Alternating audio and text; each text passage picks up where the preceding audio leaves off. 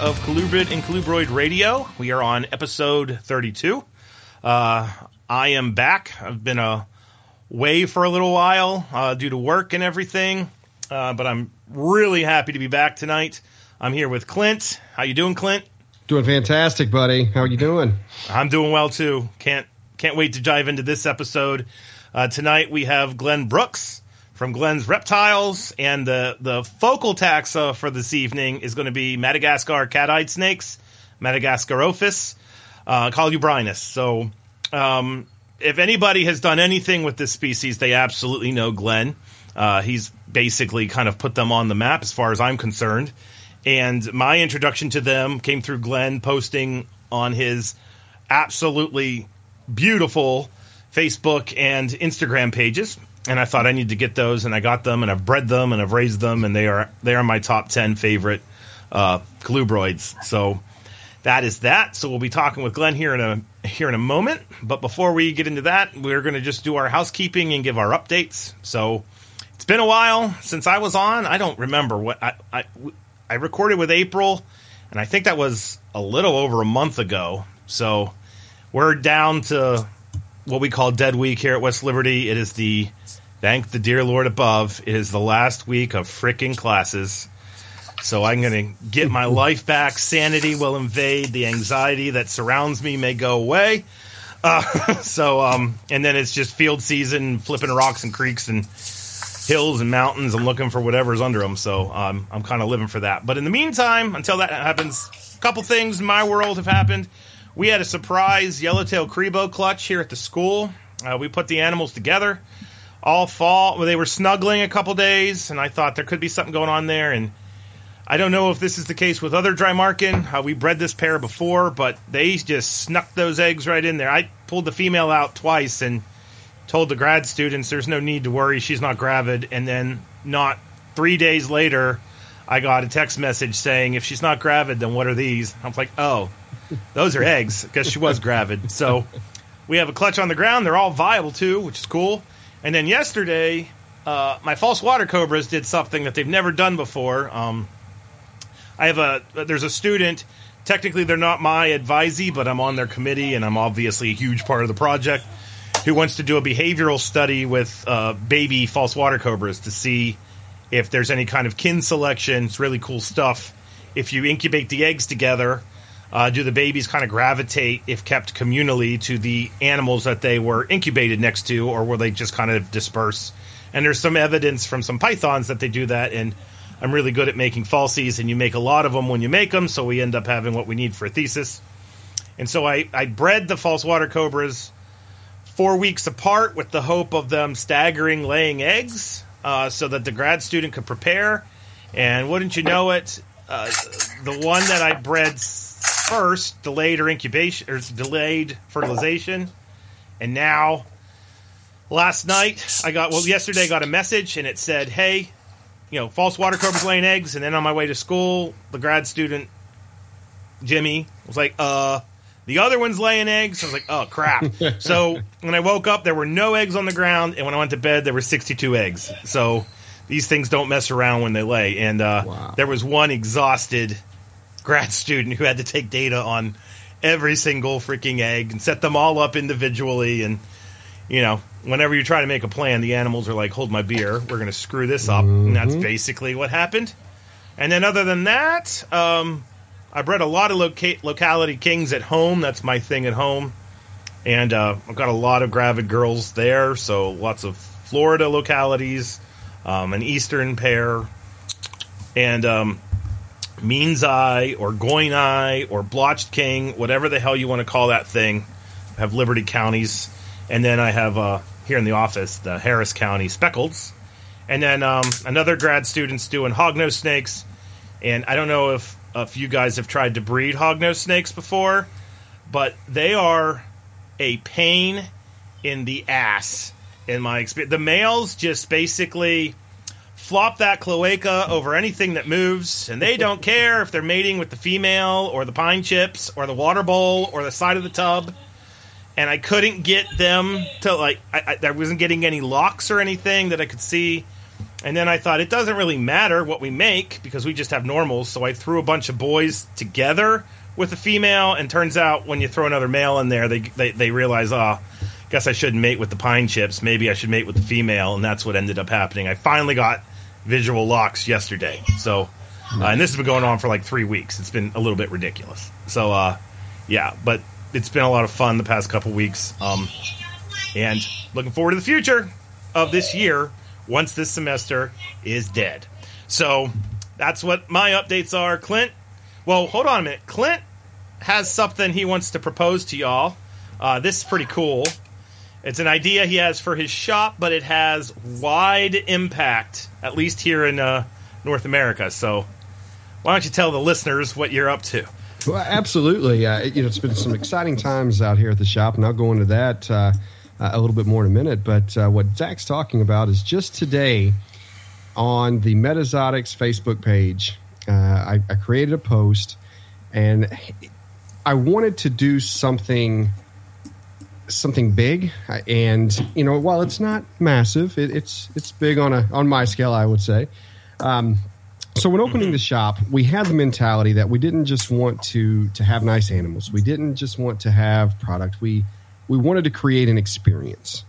And because I mean, in my opinion, experiences are what sticks with you much longer than than anything material. Um, so, with that in mind, I, I asked myself, well, what are the experiences that I like that I would like to share? Because not everyone's going to be able to come through and, and, visit the shop. You know, they're not going to make their way through Southern Indiana. Uh, why would you, right? Um, so I, I said, you know, every year, one of my favorite reptile related experiences is the Tinley Park NARBC show, the October one specifically. I just I absolutely love going out there. I have such a great time. I love everything I see. Getting to uh, you meet people that you've just watched online. You, you meet friends that you you known for years and years, and it's just a wonderful time. So with that in mind, if you're listening to this and that sounds good so far, go to the Facebook page because what we're doing is um, I'm I'm putting out a giveaway on September fourth we're going to draw, and um, it completely at random. The grand prize winner of that drawing is going to get a hotel a half mile from the Tinley Park show, completely paid for for two nights. It's already booked. going to get two VIP passes to the Tinley Park show. Uh, because that's again, I want someone. If you've already gone, great. Now you're going to get to go for free. If you've never been, hopefully this would be what would send you because it's an experience that I absolutely love. Uh, you know, when I was talking to Zac, I said, now there there is a catch mm-hmm. and there's bonuses. Uh, the catch is uh, obviously I, have got to do this to, to help us out a little bit too, and we need to get to five thousand Facebook followers. That's that's the catch for us to do this drawing on September 4th, we have to reach 5,000 Facebook followers. We're already halfway there. So, done, done half the work for you already, right? Yep. Um, but I will put bonuses in there too. If we go over 5,000, for every 500 above the 5,000 mark, first I'm going to do an additional drawing and buy another VIP pass for extra winners. Uh, and we're going to put $50 in a pot for the grand prize winner. So for every 500 above that, another $50. So that way they have some money to, to go spend at the, the Tinley show because we know that part's inevitable, right? Yes. Uh, so, so that's what we're running, and it's already gotten a lot of attention out there. Wanted to share it with all the listeners here because, again, it's it's just something I think's fun and uh, would be a good time for anybody. So, yeah, I, I think it's great, and let's be real. Let's throw some love Clint's way because Clint is everything that's right about herpetoculture. And uh, we're, not going to talk about the recent news in herpetoculture because it hasn't been the best as of late. And I don't want this to be a negative, uh, you know, conversation. But at the same time, if we can throw out and advocate for the the people that are doing well, and we can kind of show the good side of herpetoculture, I think that we're not doing it. We're, we're just doing it our our hobby, our discipline, what we want. So you know, Sport Clint can't can't say it enough. Thank you Uh, so much, buddy. I appreciate worries. it.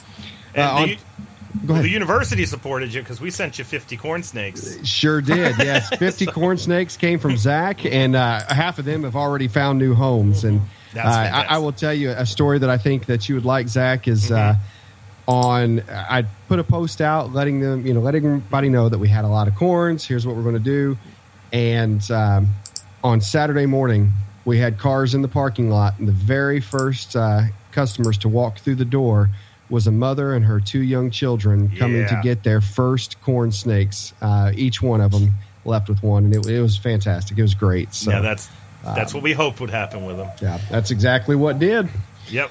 Um, now, I'll tell you, in addition to that, we've had a lot of uh, a lot of fun things going on out here. We've I, I've seen some uh, courtship out of the Carinata, so the uh, Chinese king rats. Those are always fun. Always like when we have good years with them. Um, we don't. Let's see. Well, we had green bush rat eggs on the ground for a while, but uh, the rest of the colubrids are now starting to go. Went a little bit later than I normally do. Um, but we've got pre-lay sheds on things like uh, T positive, Nelson milks. Um, uh, some of the black rat mutations are definitely Nice. showing. So, uh, getting to go through and put my color coded orange stickers up on the females that I know are gravid, cards. and I don't have to uh, cycle anymore. So uh, that's going well. We also uh, have started our expansion into a second room for um, for mice. Right now, we do rats and mice in the same room. I want to split that out, uh, so we are insulating, studding up, and all that. So that's now fine. It, it's you know it's it's another project. Then Yep. so seeing those projects slowly come off the list are so exciting. Um, But uh, yeah, good stuff going on uh, all the way around. Fantastic. I'm glad to hear that the shop's going well, and really glad to hear that those corns ended up in future Herper's hands. That's what our, our goal was was with them. So, yeah, they were part of um, one of my undergrads, who's going to be my grad student in the fall. We we thought it'd be cool to do a study where we bred a bunch of pairs together. We incubated the eggs at 77 degrees, and then we incubated the eggs at 82 degrees. And then we took data on those animals for the first six months of life. So we kept track of everything they ate. We kept track of when they shed. We kept track of how much they weighed at different time points, how long they were. And uh, Bree is presenting her capstone this Friday. And when I look at the data, it's pretty cool. Um, corn snakes are kind of the model for snake in academic herpetoculture. And I kind of came to the realization like, there is no paper written, and this is usually the first step when you have a model of just like how you breed them and what the first six months of life look like. And and I thought, you know, I'm not saying this doesn't exist. There's been plenty of people that have taken data, but it's never been really like published formally. So mm-hmm. that's what that's what those are for. And then we got it's really funny. We got so about a, two three weeks ago, or, you know, the week before I messaged you, and everybody they they bumped up from pinkies to fuzzies to small adult mice, and somebody came down the hallway and was like, "Can we please move these?" Because they're expensive, and I was like, "Yeah, I guess that's that." And we still have thirty of them here. Like I didn't even send you everything. Oh wow, Uh huh. So those are going to be going out to some other uh, people, but Yeah. fantastic! Well, for those who are going to receive them, yeah, you're getting some nice animals. I, I Yeah. was shocked at the size, and I mean they were absolutely beautiful. So nice. thanks again. No worries. All right, we will jump into our episode tonight. So tonight we have Glen Brooks from Glen Reptiles. How you doing, Glen? Doing fantastic. Great to be here. Ah, well, we're we're very very happy to have you. So, first question is going to come from Clint, and then we'll go from there. All right, Glen. Well, we want to know about you, buddy. Want to know how you got into reptiles? What's your background? You know, how how'd this come about? Well, yeah, I am. Um, I, I, one of the things I found interesting when I got into reptiles and really kind of took it more seriously is it seems like people kind of come into collect, uh, collecting reptiles from different backgrounds, some academic, some scholarly, um, and others uh, kind of come at it because they like dark things in life. you know, the skulls and spiders and, and that, so snakes naturally attract them. And some people come to it because they love animals and specifically love keeping animals as pets. And that's really how I, I came into snakes. Um, huh. I did have snakes uh, that I caught, a little DeKay uh, snakes um, when I lived up in New England in junior high. Um, but really, I didn't keep many snakes until uh, I was an adult. Um, I I started uh, fish. I did a lot of fish tanks, saltwater, mm-hmm. freshwater. Went through that whole routine, and then I just started keeping unusual animals. I had a flying squirrel and a ferret, and you know, just a variety of different unique animals. Um, and at one point, I bought at, at the time a Pac-Man frog, mm-hmm. um, which I don't know that they had had they got had that name at that point, but Argentine horned toad. Um, there were no morphs. There was just a green one. yep. and I bought this little baby that was about the size of a quarter because it could swallow goldfish, and it was just unbelievable to me. and so I raised that thing to where it was the size of a dinner plate and could eat medium sized rats, mm-hmm. adult rats. Mm-hmm. And it was super cool, but man, was it messy. Mm-hmm. Um, and so at that point, I thought, you know what, I'm going to trade it in. And I had a friend that had snakes, and I was kind of curious about getting a snake. So I said, "Hey, I want to I want to trade this frog in and get a snake." The guy was all for it because he'd never seen one of those frogs that large, and so he was very excited about making the trade.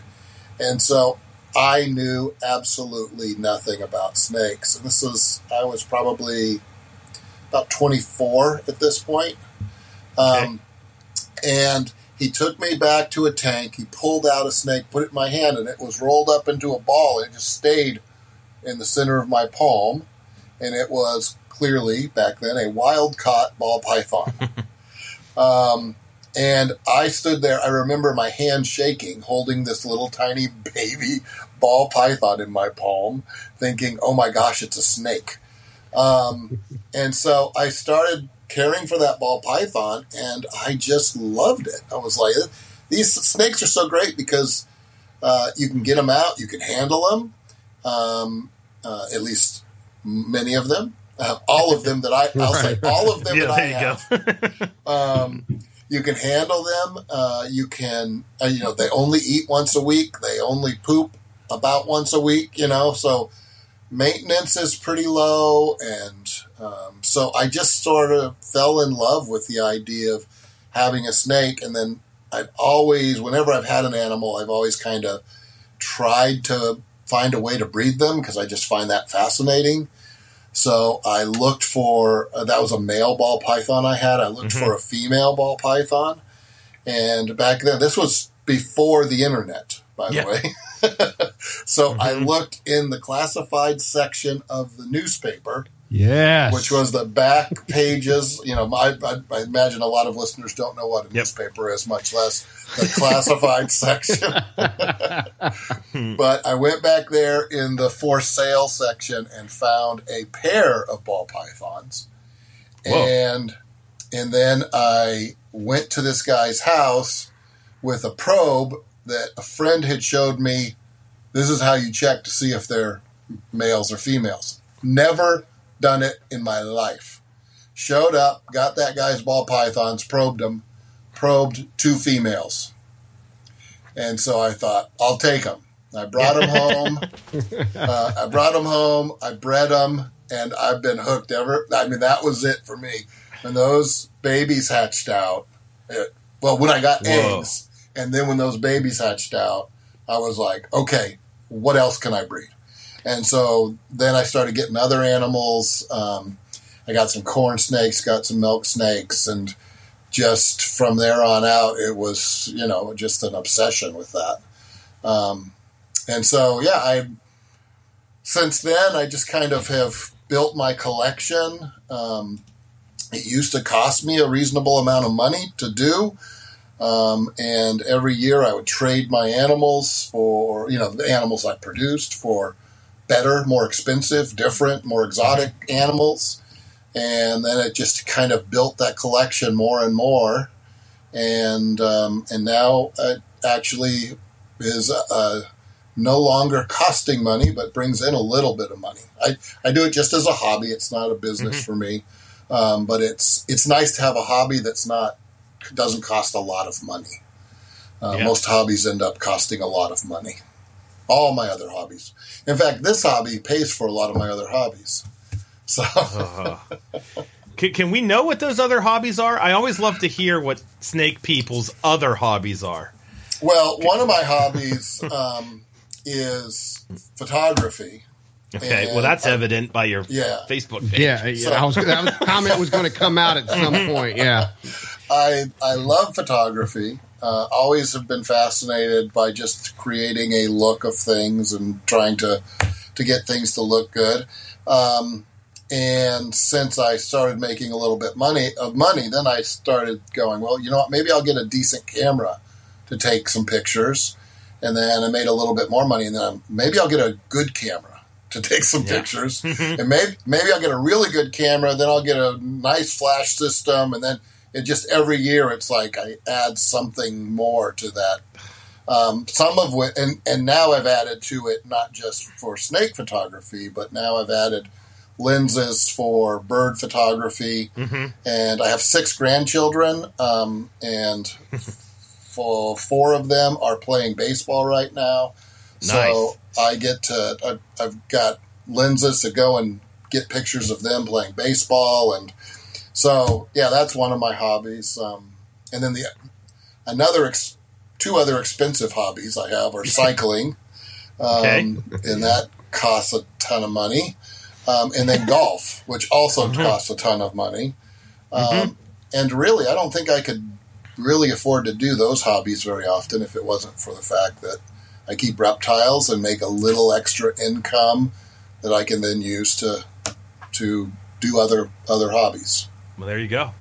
Makes Before sense. we move too far past the hobbies, I, I want to say, being that you mentioned that photography, it, you know, is, is, one of that's the one thing that as soon as Zac mentions your name as, as a um, mm-hmm. guest, instantly, I think I even say, guy takes fantastic pictures. I mean, that, that's it. it. It's, I mean, any that's how I knew your name right off the bat was because I know your pictures. Any before I see your name, you know, your, your tray uh, watermark on it, uh-huh. I can tell that that's a Glen picture right there because yep. of how phenomenal uh, your animal pictures are. So no, I, I, like job. this.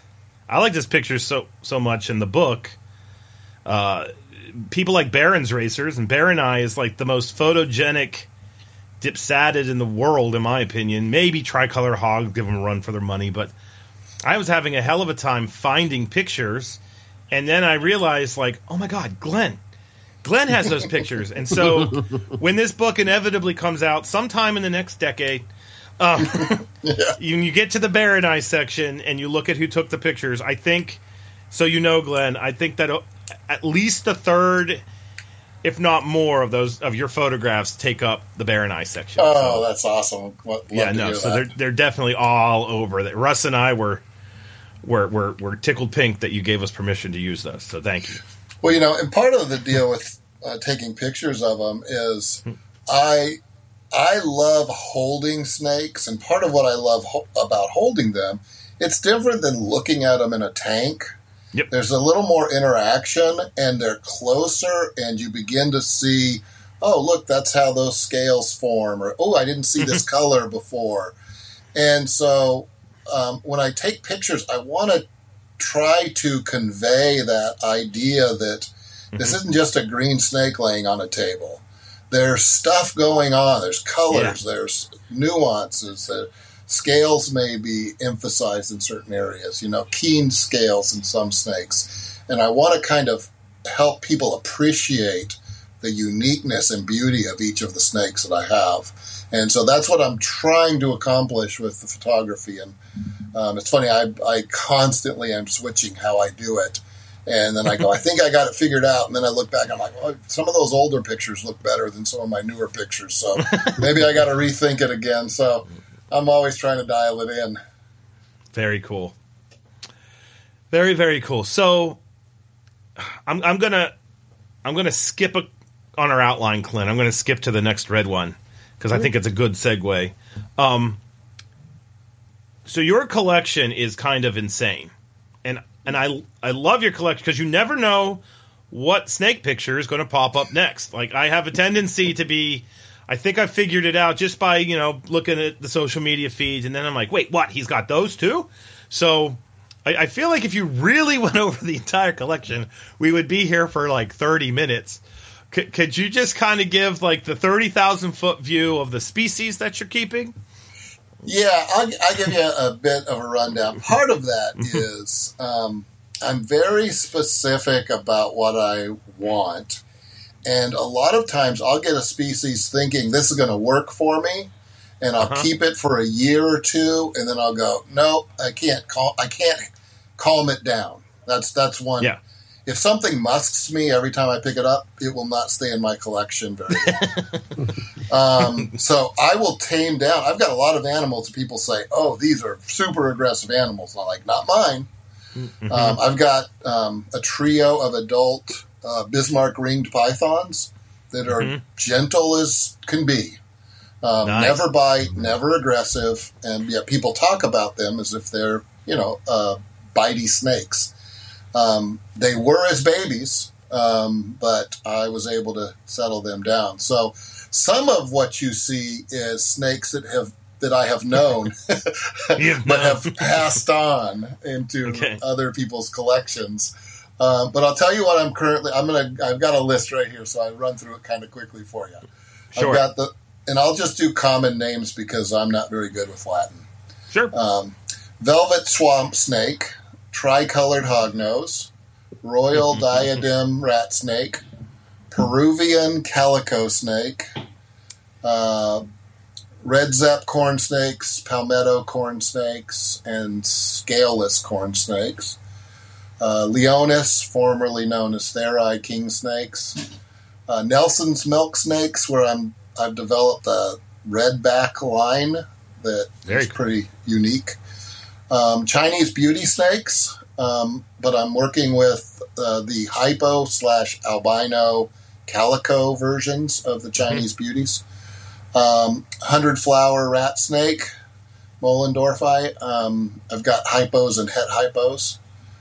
Uh, Sonoran desert boas, which I don't know if you saw nice. my Facebook feed today, but I got a beautiful clutch of 18 um, this nice. morning. Congratulations. And, nice. Yeah. And I'm working with hypos. They're locality specific. I'm working with hypos. Um, but I got leopards and some kind of anery, which surprised me, which makes me say, are they really locality specific to have anery yeah. in there? So mm-hmm. once they get rid of their goo and shed, I'm going to do a little more deep dive into the history of these guys and see what's going on. But it's a pretty cool looking clutch. Yeah. I'd, I'd, be disappointed if they if I found out they weren't locality specific. But anyway, and then I've got Tamaulipas uh, cloud forest boas, a locality that a, a nice dwarf boa that's beautiful and mellow as can be. Rough scale pythons, um, San Diego gopher snakes, uh, that I work with. That I've got a zombie phase, that snow mm-hmm. phase mm-hmm. that's pretty wild looking. Uh, I work with a bunch of morphs of bull snakes. I've got uh, leucistic versions of Colombian rainbow boas. Uh, my Madagascar cat-eyed snakes, which we'll talk about mm-hmm. a little bit. Ringed pythons, which I mentioned. This is what I'm super excited about black-headed spotted whip snake. I don't know if you've yeah. seen those guys. I have seen those guys. Oh my gosh, those uh, are fantastic. I got um, this was the first year I even tried to breed them. They're approaching adult size, and um, one of my females. I have a trio. One of my females laid slugs this year, which I thought was a, that's a good first step. Something's mm-hmm. happening. Um, so I think I'm going to get some next year. Very hopeful. Um, I've got some uh, Black Gap Alterna Um, I've got some uh, true El Salvadorian blood boas um, from Pierre Line. Mhm. Uh, Sanzinia, Madagascar Yep. tree boas. I got some of those, all um, uh, Mandarin, no greens. If anybody listening to this has greens and would like to sell me some, please contact me. Um, Baron's Racers, um, blue, uh, some blue and some green. And then I have a pair of Eastern garter snakes. Nice. So isn't that crazy to throw garter snakes into that Mhm. mix? Um, and uh, they're albino and eerie, erythristic, Yeah. um, and they're really cool. And funny, I, I mean, I never thought I'd get a garter snake because what I tell you about, you got to handle it. yeah. I don't want to get musked, and so I've Mhm. never considered a garter snake. Um, but one time on Facebook, I saw this post where someone wrote, "What is your favorite of all your pet snakes?" And like eight people wrote Eastern garter snake. And I was like, "How could that possibly be true?" and so I bought a pair that I thought looked great and thought I would try it, and they're great. Yeah. I love Um, my garters. They're among my favorite. Mhm. So that's kind of yeah. I've I've been through a handful of other animals that I've had varying degrees of success and different reasons for getting out of certain things, but I don't have a ton of space. Even though that list sounds really big, I don't have a ton of space to keep things in. So you'll notice nothing gets really big that I that Yeah. I have. Uh, um, and so they're animal. My favorite snake, by the way, Zac, is a false water cobra. Really? Yeah. You have Um, good taste, sir. Yeah, I, I absolutely love them. I've I've owned a few over the years, Mhm. And I can I can keep them till they reach adulthood, and then I have to get rid of them because I don't have room for them. Yeah. They're they, yeah, they they need a lot of space when they become adults if you're doing Yeah, justice. so so Mhm. I keep I generally uh, when I've had them, I've I bought babies, and I've had them for a couple of years, two to three years. Yep. And I just love them, and then I'm like, well, now I have to sell them. I did the same thing with uh, uh, Eastern Indigos. Oh yeah. Um, Mhm. And in both cases, I thought, you know what? Maybe th- things are always changing in your snake rooms, right? Always Yeah. moving. And I thought maybe by the time they're adults, I'll have room to have some big, you know, bigger cages. Mm-hmm. Maybe that'll work out. And um, but uh, I just end up raising those animals that are wonderful, great animals. So I enjoy taking pictures of them. I enjoy handling them. I enjoy raising them, but I can't ever breed them. I just get them up to adulthood and sell them to someone who will breed them. So that was quite the list. I, I actually think you supported the hypothesis that was thrown out there before you listed the animal. Which Oh. was it would take too long. Well, yeah, well, not that, but it was just, you know, we have everything from eastern garters to rough scaled pythons to ring pythons to one that was near and dear to my heart, which is slowly kind of catching on, which is um the typhlus, the velvet swamp snakes. Um, and a little fun story about that. That pair that produced the one clutch uh, that was showed up all over face. The female of that clutch, no, the male of that of that pair, I was supposed to get it because I kept getting girls. Like, Oh, I- okay. I, would, I bought every velvet swamp snake that popped up. I had people like looking out for me, and I just got female after female after female after female. And then I decided, ah, crap, I'm done because um, they were crashing because they're wild caughts and they do really well, and then they're dead. Like they're the Right. weirdest imports ever. And then as soon as I gave up, the male showed up, and then they're super easy to breed, which is what's become apparent. And then boom, a clutch. I was like, you know what? You just quit like two days too soon. so that one stung a little. I'm not gonna lie. Um, Right. but I've talked to the guy that produced those, so he's a good guy. I'd say I think it's funny that that's the snake that, that Glen started with on Yeah. his list. Because you would mm-hmm. think, you know, well, I've got these kings, I've got these corn. No, no, velvet swamp Swamp snakes. snake. I'm like, what? That's, that's the Well- first one on the list. the, the truth is, I was just going through my albums on my Glen Reptiles Facebook page because I keep Yeah. my snake pictures in albums so I can go back and find all the pictures of that particular type of snake. So it mm-hmm. just means that that's the last one I put a picture. There you go. In. Gotcha. So that- Gotcha. yeah, so, So, so while we're on the topic of, we might flip uh, flip flip the script a little bit here, Sure. Because I feel like this is a very easy segue into you have all this diversity. So, so how how do you go about maintaining a collection that has pythons, boas, dipsadids, lamprophiids, colubrid? Like you literally have the snake family tree in your Yeah. snake room. So there's got to be. I know that our listeners would be interested to hear how do you actually and and and, I don't want this to be in any way, shape, or form interpreted negatively. I'm im- impressed because when you do take pictures of the snakes, they're all in like tip top shape. So you obviously are doing something right. So what's the how are you able to maintain that? Yeah, it's and I would I would say uh, there's certainly room for uh, criticism with you know how can you provide ideal conditions for every one of those different types of snakes, and the answer is I don't. Um, I I try to give each animal as best I understand its optimal temperatures and humidity, but I have to control that in racks. And so what I do is I have racks. And I put insulation in, inside of my racks to cut down on temperature into the room and temperature into from from rack to rack, from level to level. And then the hotter animals I put at the top of the racks, the, the animals Okay. that need a hotter temperature. And then um, I will move down, and then the coolest animals will be on the floor. I control, you know, each level of a rack, you can control that temperature individually. Gotcha. And so, based on, you know, if I have six that I need at a certain temperature, I'll put all of those on one controller.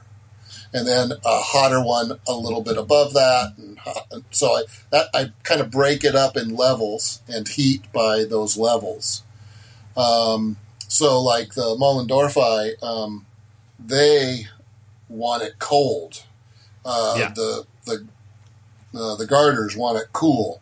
Um, I put them on the bottom level with no heat. Um, and then I air condition the room. okay. And so the room's air conditioned to about s- between 72 and 74. And then they Right. have hot spots based on what they are that go up. Then I choose different bedding based on humidity requirements.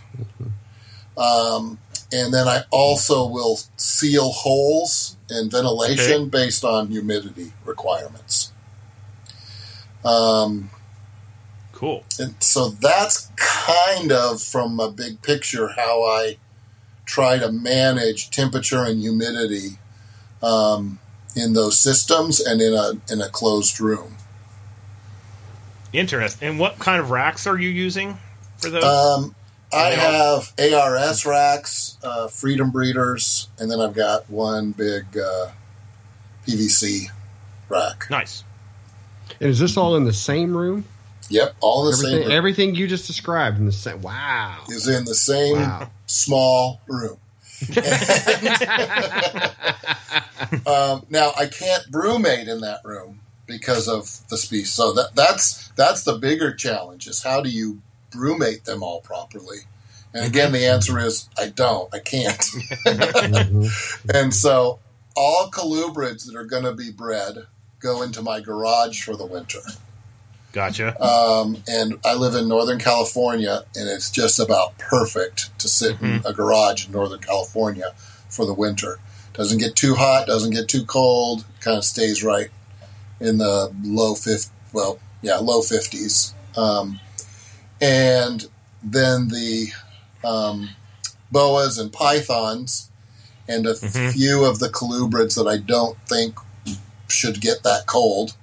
I open a window. I drop the temperature at night as cold Okay. as it will get, um, which is usually low 60s.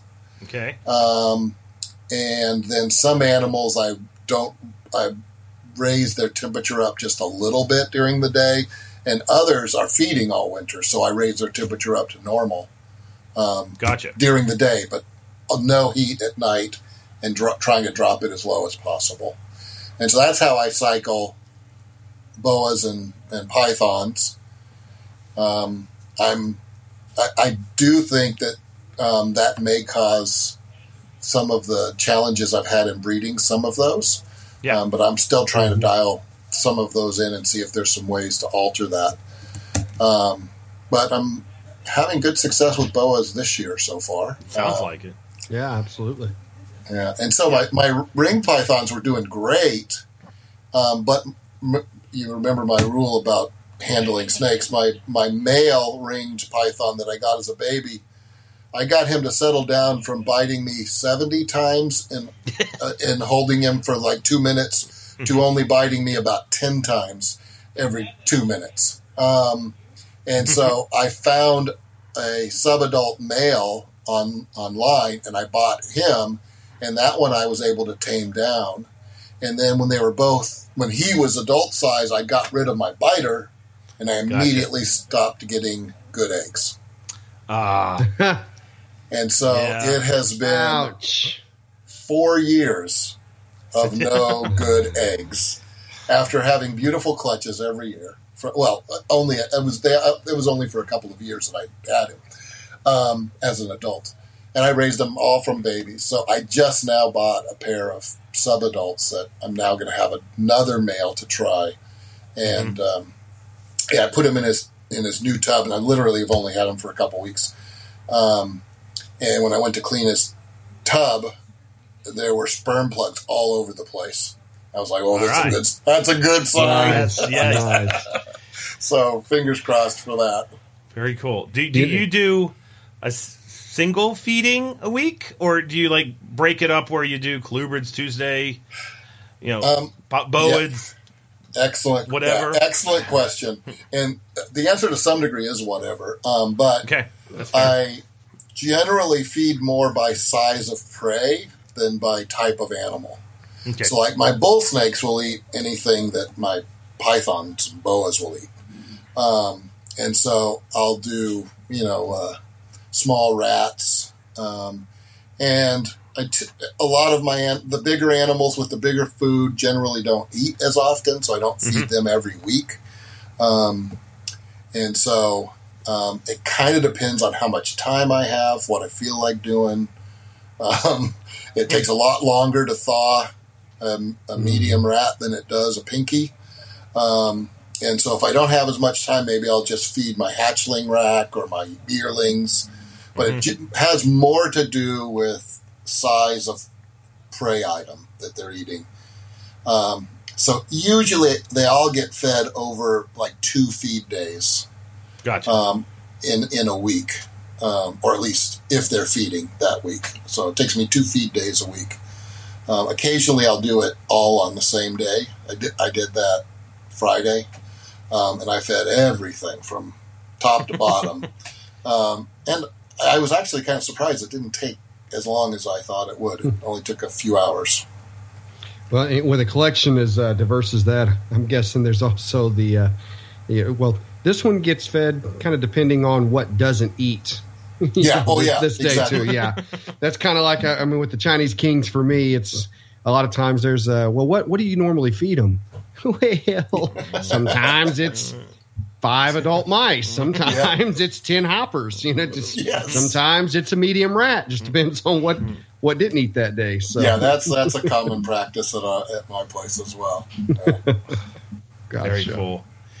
Any final little tidbit that you'd like to share about maintaining the collection the way that you do for, for the listeners that we didn't we didn't necessarily ask about that you think people should know? Well, here's the thing about me. Um, as I mentioned, I kind of came into it not from a scientific perspective, although I do tend to have sort of a science mindset um, in my approach. Um, and because I'm just so fascinated by each of the animals, and you know, my emphasis is in things like the photography and handling and interacting. Um, I I'm a jack of all trades and a master of none. Yeah, And so that's me. it's funny because you asked you asked me like which one do you want to talk about and i'm like well i could talk about this i'm like but they would be so much better at talking about it i could talk about this but they would be so much better at so i know a lot of people who are experts in all of these animals and i've talked to them so i gained some of their uh, knowledge but yeah um, so i think even with this I, I I, I agree. I haven't seen a lot of people who have such a diverse collection, um, and I it just it just clicked for me. I just I if I have a lot of one thing, I kind of go, yeah, I get it. That's you know, uh, Yeah, um, and so I got rid of a lot of my corn snakes this last year and several of my bulls and just kind of the standard stuff. And I'm I'm Mhm. kind of dialing that in. I love the I love those animals, but I'm sort of spec, uh, um, specializing in particular morphs or or Mhm. types of, of some of those animals, just so I have room to Yeah. do the things that I want to do. You know, Glen, you, you, when you said you're a jack of all trades but master of none, it's. I think I even mentioned this on the last episode, and I know it's something that I talk about almost daily uh, here.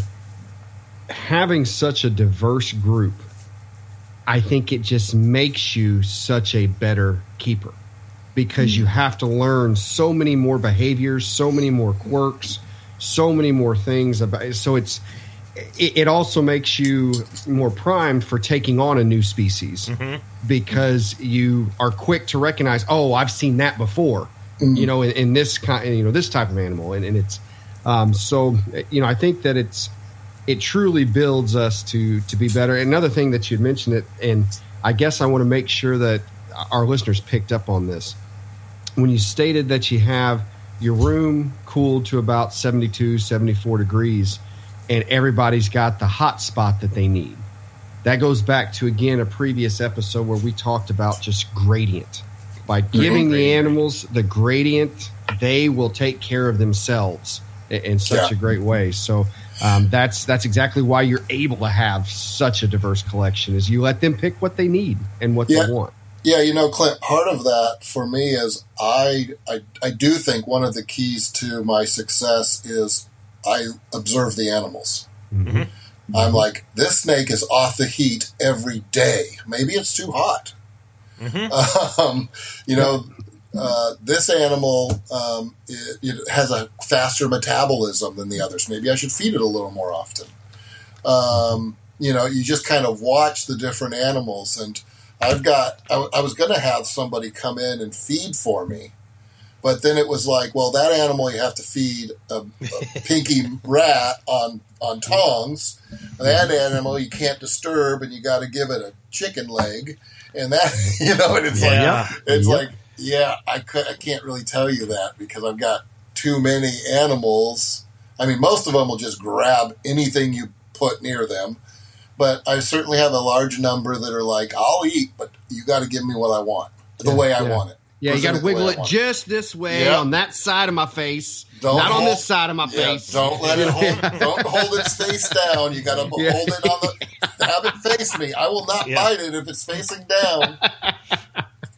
I, I talk. I try to teach the students here about nuance, and I do think if you maintain, and this isn't meant to be a dig, if you're listening and you're like, wait a minute, I do that, but I, I there is something to be said about having that diversity, um, because you can totally get into a groove of what it takes to feed 50 Florida Kings. Like we, we have the Florida King collection that's in a different building, and it's been kind of fun. I've got students that take care of those animals. Thank you, Jen Archer. Um, and and they have figured out like the the nuance of feeding Florida Kings. And I know there's people listening like there is no nuance. There is if you get one that doesn't want to eat. Um, and and they have kind of figured that out. Uh, and then when they come over, you know, I had a kid tell me the other day, like the, I, I noticed that the corns eat, like our, our, our troublesome corn snakes. You got to give them day old quail, but if you try to give the day old quail to the kings, they won't touch it. But if you give them a day old chick, they're going to destroy it. And I was like, you're getting it. Yeah. You're learning the Jedi way now. You're like finally understanding Yes. that it's not just you know mouse out of bucket on tongs feed snake. Like there's there's something to that you know intimate understanding of your animal, and and yeah, no, I, I love that you you said that because I've been preaching that here with the students that are rolling through ZUSI, and um, there's a tremendous amount of truth to that. And I I, I you know reflecting, I definitely I, I think actually all of us, Matt, Clint, and I that are on the show, we all have what at face value may not be eclectic collections, but back at my house there are false water cobras, there are king snakes, there's Japanese rat snakes, there's yellow anacondas, there's um, my species of erythrolamprus that's still alive, the uh, yellow bellied guys, Pasiligaris, um, tricolor hogs, hognose snakes, Lewinsky, like, and I, I, I was trying to dial in for me because I thought you're all over the place. This isn't right. And then I kind of realized it is right because this is the way I want to do this. Yes, So yes. I have a little bit of snake ADHD. I have to, I have to have my hand in a lot of pot. The one thing I have realized though this year, um, is that the boas and the pythons are bouncing because they're, they're I, I just have too many things that are temperate and, and trying to keep them in the space. So I'm keeping like I'll have yellow anacondas and then uh, a water python, a New Guinea water python that bit way too many people here at the school has been exiled to my garage.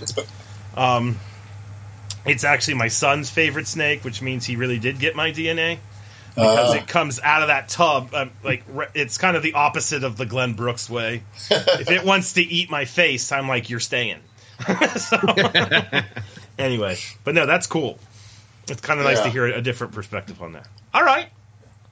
Well, um, yeah. So most of those species were colubrids. There are Yes. boas, and you have uh, sounds like a handful of pythons, but there's lots of colubrids, colubroids. So we have to ask this question because it's our, you know, it's the podcast. what about colubrids? Make them the main focus, I guess you could say, of of your collection. Yeah, they're definitely the main focus. Um, uh, I just find them much more interesting interactively. Um, Mhm. uh, I know it seems to me like on average they're more attentive and maybe I would say intelligent than the Boids. Um, And um, such a variety of colors and sizes and temperaments um, that I just find them fascinating to work with. Um,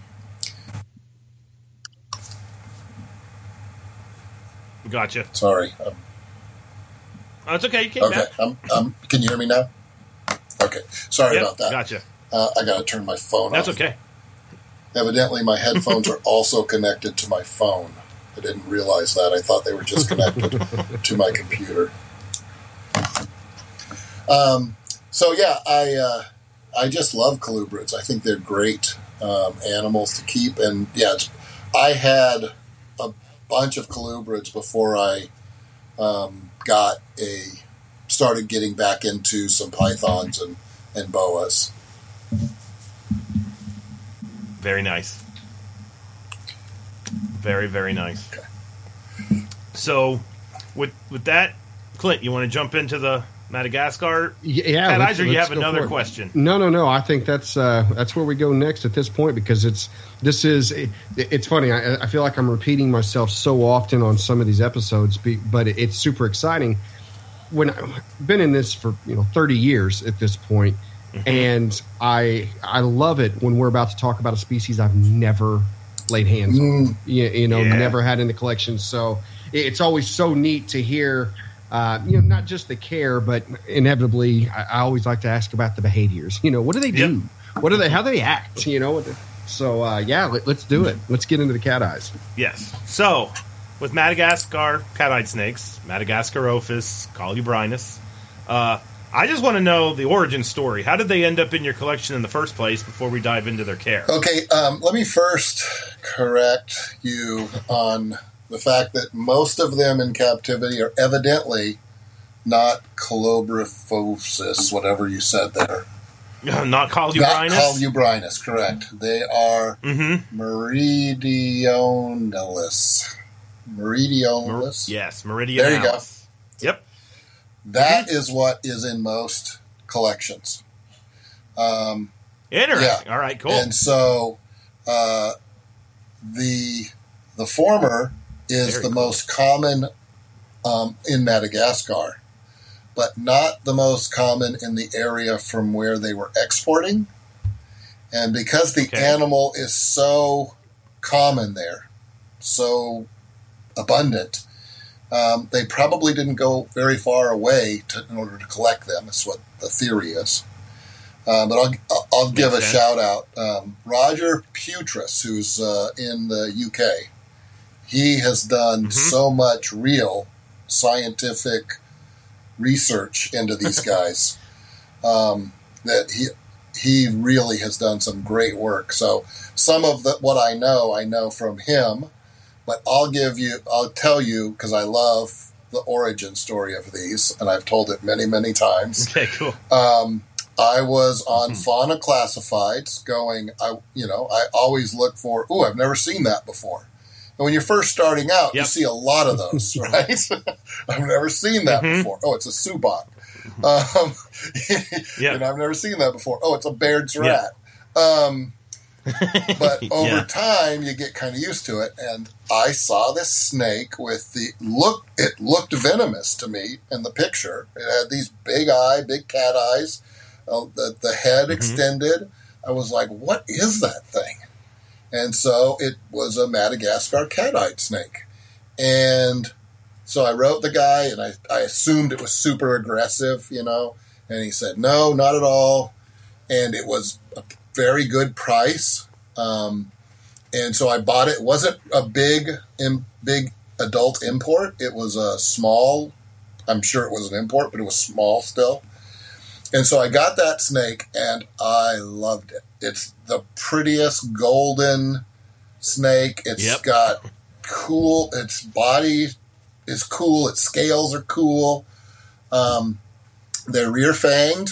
Um, uh, but they are just I, I I tell people I wouldn't compare them to a corn snake in temperament. I'd compare them to a rubber boa. they are so Oh, cool. mellow. Um, Mm. And so that evidently that's not always true, but that was my experience. So um, um, evidently some people have some in collections that are aggressive. Um, but anyway, I loved this snake, but it was driving me crazy because I could only get it to feed about once every six to eight weeks. And so I had a, I at the time, I guess I knew I had a male, um, but it was driving me crazy. And I finally decided, you know what, I, I'm I'm afraid I'm going to kill this snake. So I ended up selling it, and then I regretted having sold it. And so I started looking at. Uh, uh, I ran into a few other places where I saw them, and I got on iHerp, and this was five or six years after I sold that. I got on iHerp. There weren't any for sale, but some people had pictures of them in their collection. So I wrote to those people, sent a message to people that had them in their collection, and said, "If you ever produce babies, I'd be interested." Um, because my thinking was one, this animal produces like crazy all over the island of Madagascar, meaning it's easy to Mhm. breed in different conditions. So it's it it can Yep. live in different conditions, it can breed in different conditions. It should breed easily in captivity, but early on people were bringing in imports and they were dying, and so people were turned off to this species. So I thought if I could get some captive born ones, I can or captive hatched, I can raise those up, and I bet they'll breed great, and we can start a captive bred line that will impact the the pet trade, the hobby. Um, and so I made a few contacts and stumbled into someone who said, "You know what? I'm thinking. I just had a baby. I'm thinking about selling my pair." And his pair was captive born um, from a wild caught, Ooh. from a wild caught mother. And so I got that pair from him, and they were about yearlings, maybe maybe two year olds, but small two year olds. And I got that pair, and it took me a couple of years to get them up to breeding size. And they bred like nobody's business, no problem, healthy eggs, Um, and I started, then I started a Facebook group that um, was specifically for them because I wanted to promote this. I, I'm thinking, this is like the ideal pet snake. Why do people not have it? now, I recognize the rear fanged element makes people nervous, um, but um, uh, I I'm certainly not nervous about keeping them from from that um, vantage point. Uh, I just love them. They're very easily handled. They don't get big. They're sm- smaller than Yep. corn snakes. Maybe hmm maybe I would say they're uh, uh, hognose size. You know, as adults, Mhm. um, and sexually dimorphic like hognose. Males much smaller than the females. Um, uh, one of the things I tell people when they're looking at these is you're going to have to co- become accustomed to them not eating. You have to be okay with that. I tell people, I bet I feed my male four times a year. Yeah. Really? That that was my experience. No one told me that, and I had the exact same anxiety-induced stroke trying to like. I was like, "There's no way you're going to live. You haven't eaten for like three months." And then, Wow. sure enough, you know, and then randomly they would eat. Uh, Yeah. So no, I know. Yeah. I, I ditto that Yeah. exactly. So, I actually think I was on your Facebook page when I, w- I, I- I went there to figure out what was going on, and sure enough, it, there were quite a few posts that said it's Yeah. normal. Like, be still. Yeah, exactly. yeah, so um, yeah, so I just got into it. The Facebook page connected me with Roger, who had been into it for years, and he really focuses on this species uh, over in the UK. Um, and then there's a few folks in the U.S. and a few folks internationally that are that are really into them. And then we've got a, a more and more of a smattering of of uh, people uh, like you, Zac, who are saying, "Hey, this is a great animal," and and now you can find them all around captive bred. They're they're pretty readily available. Um, I just I've got two clutches of eggs in my incubator right now. They were the first ones to go for me this year, um, and um, now my females. Every time I open the tub, want to take my fingers off. They are immediately looking for food, but they wouldn't eat for like Mhm. five months. now they'll eat anything, Wow. and the Yeah. male still isn't that interested in eating. But I did get him to eat a live uh, mouse the other day. So Yeah. Whenever snakes have that feeding pattern, it, it, it usually relays back to where they Yeah. come from, and they're basically in a system where there's boom and bust. So part of the year, food is everywhere, and you just gorge and gorge and gorge, and then the other half of the year, if you slither out of your burrow, tree hollow, whatever it may be, you're going to cook to death and die. so you got to get all your calories in that six month window. Yeah. Um, and once I realized that's what was going on, and it wasn't reflective of my care, yeah, it's still it's still anxiety inducing. But at the same time, it was like, okay, well, maybe this is all right because you know we're reflecting the boom and right, bust. yeah, So yeah. yeah, So yeah, I just Cool. think they're great, and I, I felt like they were underrepresented in the hobby. So many people who would would like an interesting small colubrid, they should be lining up for these. Yeah. Well, what I what what drew my attention to them almost immediately is I remember when I first saw a, a picture of one. This was back in 2016, I think. It was right when I was starting the zoo size stuff. Um, I I thought to myself, what species of boiga is Yeah. that? And then I, I looked and was like, wait, that's not a boiga.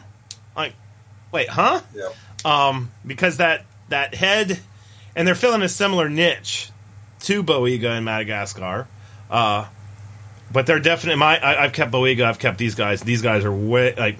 Granted, they go on the hunger strikes, but they also were a lot easier to get, like you were saying, up and established and going than the the Boiga Oh, that yeah. I've had in the past. Those were kind of a pain in the ass to get, you know, settled to the point that you know they were they were heading towards a stable existence. Um, these guys, when I when I got my first pair, and I ended up with two point two of them, um, and have, I, I produced multiple clutches.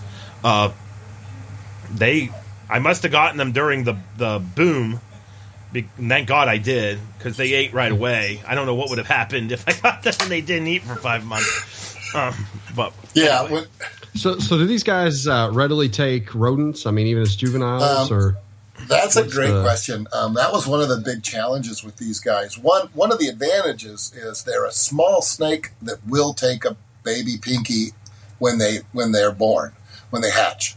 Um, And so, to me, that's the critical thing. You- can't keep a snake, or it's hard to keep a snake that's so small that when it has a baby, it's really hard to feed the baby. Um, I think we all kind of experienced or are familiar with species that are like that. So these guys will eat a small, you know, newborn day old pinky from the get go. Um, and what I've experienced is if you gently open their mouth and put a frozen thawed pinky into their mouth, they will then grab it with their rear fangs. And you can gently set them down, and they will just work their way, fang to fang, all the way down the the uh, the pinky and eat. So, hand I wouldn't. It's not force feeding, and it's not really tease feeding. It's gently opening up their mouth, putting it in there, and then they grab it.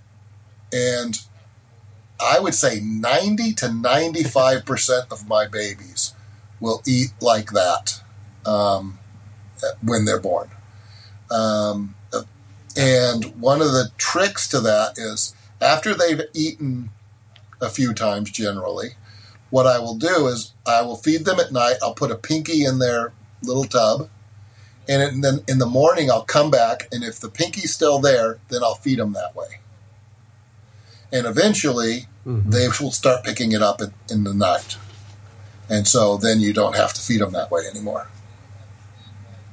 Does that make sense? Yeah. nice. It's a it's a great system. They're absolutely. easy animals. Um, yeah. So yeah, I'm a big fan.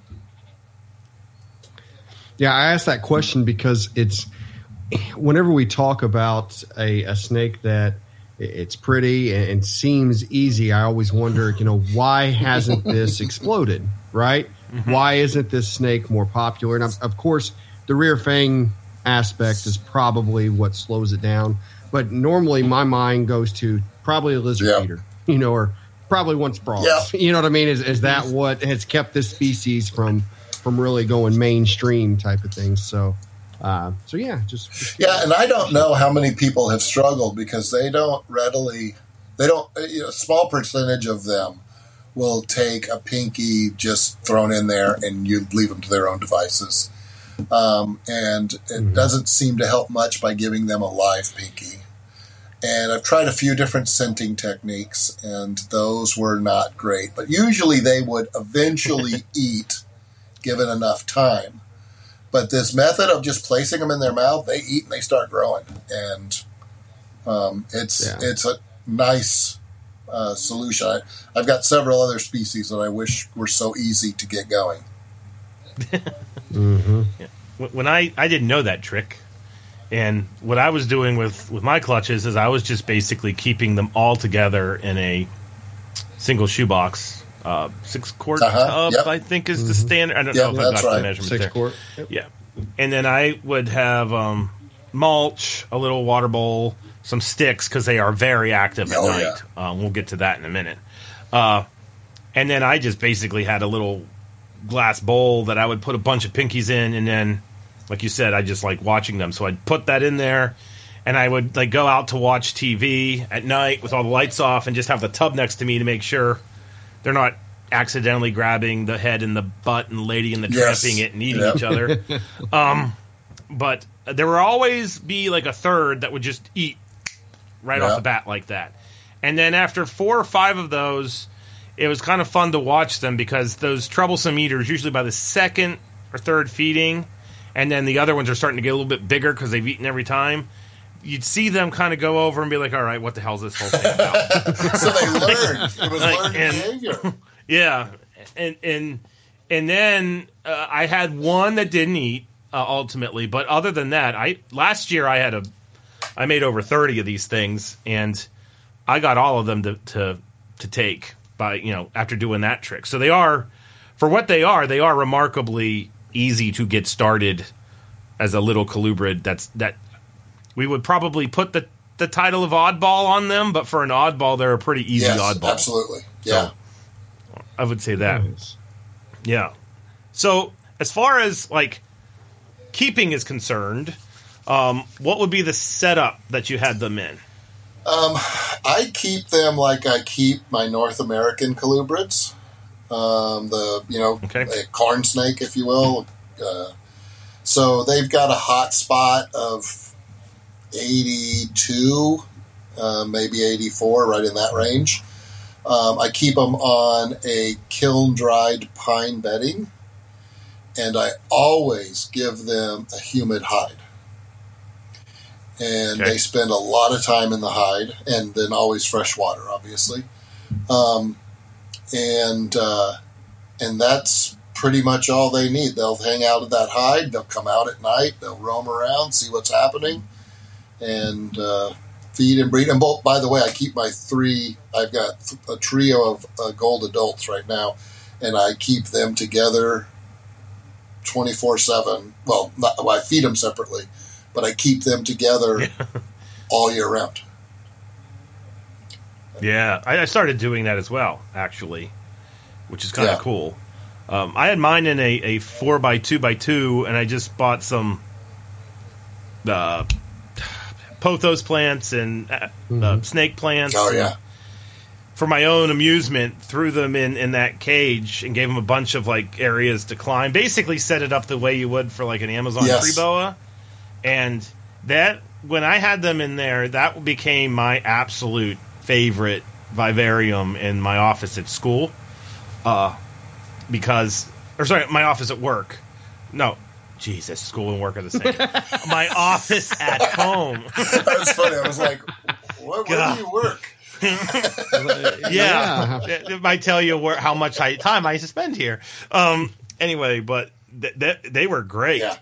Absolutely, like they were so active. They were up and down and moving around and um, inquisitive. They would, if, if you kind of rattled your fingers on the glass, they would kind of come over and, and check it out. So, those of you that like naturalistic Vivaria, they're really, really, really cool in that setup as well. And and since Glen mentioned they don't get that big, if you give them a rather large Viv, you know you, you're not going to see them much during the day, but that hour after the lights go out, they got zoomies. Yeah, absolutely.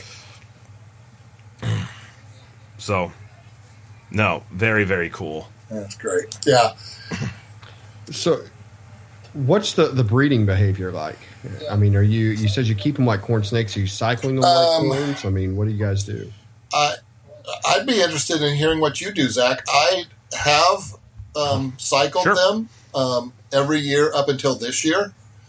Um, and this year I thought, you know what? They're from Madagascar. My Sanzinia, Madagascar tree boas are from Madagascar. Maybe they have similar winters. So I kept them in with my boas and pythons. um, and so I, I call it gently cycle, gently cycled those colubrids. And, um, and I had a bad clutch and a great clutch as far as um, fertility. And so when I had my bad clutch, I was like, oh, I shouldn't have done that. And then when I got my great clutch, I was like, oh, I'm a genius. yeah, that's how that works.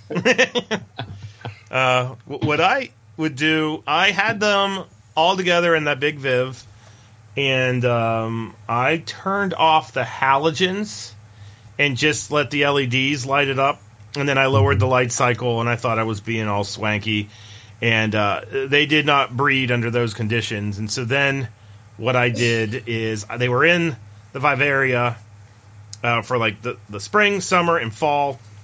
And then around Thanksgiving, the classic Thanksgiving to Valentine's Day thing, I moved them all from. You know, they were in the Vivaria. I moved them into a rack that is in my office at home.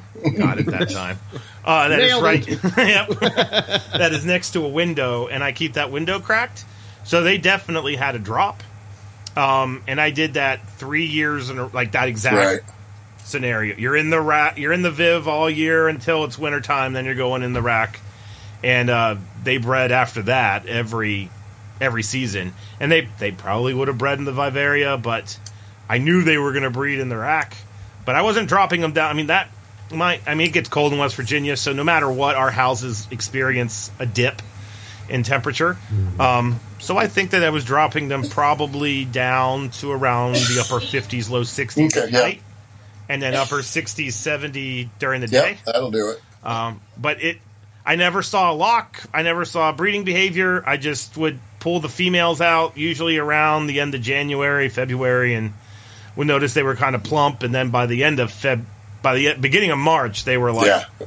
they were obviously. Yeah, you can see that hanging down there. Yes. Yeah, mm-hmm. I um just this yeah. last week uh, hooked up a new system thanks to technology where my lights in my room are on daylight hours. Um, so it nice. automatically mm-hmm. adjusts based on sun, sunrise and sunset. And I was toying with nice. setting it for some time other than my time, you know, like Madagascar time. Uh-huh. But then I yeah. thought, no, you know, but the temperatures and things are all going to be relative to my time. So I decided to, yep. to set it with, with, my time. But I have a small window in the room. Um, so it, it did uh, give a little bit of a light cycle, but it was pretty dark in there during the day. And I thought maybe some of my animals will do a little better with having real daytime and nighttime and having those, the length of those days change seasonally. And so um, yeah, you know, those are those are the things we kind of try and learn as time goes over. And I've I've never done it before, and I've just started about four days ago. So I keep yeah. trying to turn my light off when I leave my room. yep, I, I, have those exact. I have similar uh, smart plugs, yeah. and I, I. What made me do that is I I I don't know why I I absolutely went off the nerd deep end last year uh, when we recorded that Brumation Bonanza episode mm-hmm. of Infamy Now.